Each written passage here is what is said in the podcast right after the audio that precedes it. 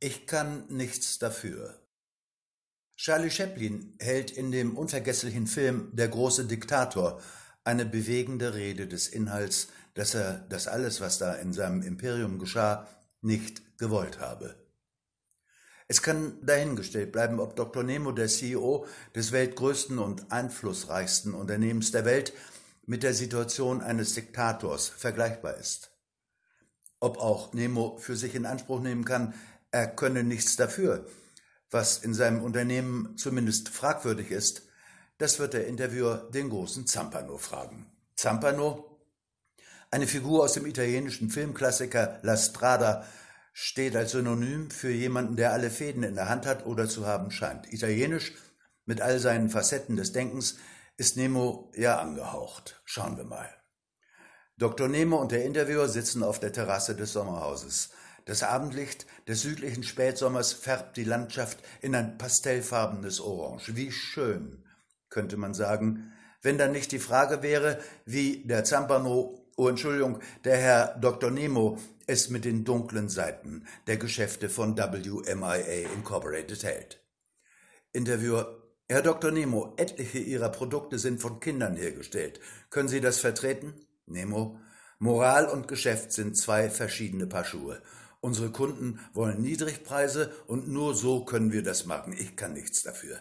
Interviewer, Sie unterstützen mit Ihrem Geld Diktaturen und leisten dem Elend auf der Welt Vorschub. Nemo, wenn wir das nicht tun, tun es andere. Dann schenkt er vom edlen Dom Perignon Champagner die Gläser über den Rand voll. Eine verschwenderische Geste übrigens, die eigentlich nur Proleten zu eigen ist und die dabei bemerken, Mann, geht es uns wieder mal gut. Interviewer, meinen Sie das im Ernst? Mit dem Satz können Sie doch alles rechtfertigen. Nemo, wir brauchen uns nicht zu rechtfertigen, weil uns fast niemand danach fragt. Unsere Kunden schauen auf das Preisschild. Mehr wollen die gar nicht wissen. Interviewer, ein Mensch in Ihrer Position könnte sich auch ungefragt Gedanken über sein Handeln machen, insbesondere unter diesem Aspekt. In solch kniffligen Situationen des Gesprächs pflegt Dr. Nemo, sich mit der fadenscheinigen Ausrede, er müsse zum nächsten Termin, dem Geschehen zu entziehen. Geht heute nicht. Die rettende Alternative ist natürlich das Erscheinen Elviras.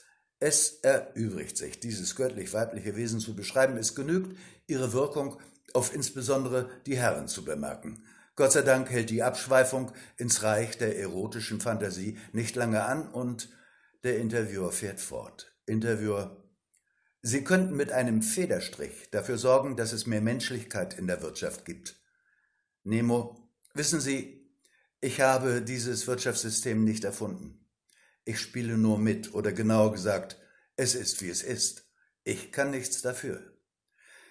Die Flasche Dom Perignon ist leer. Ob das nun eine Metapher für die Antworten, auf die nicht nur der Interviewer wartet, ist oder nicht, kann dahingestellt bleiben. Elvira und der Interviewer sitzen später allein vor dem wunderbaren Orange, das sich langsam in ein abendliches Dunkelrot verfärbt.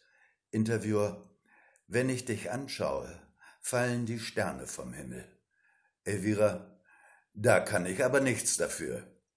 Die Frage, wer und wofür jemand verantwortlich ist, ist wohl kaum zu beantworten.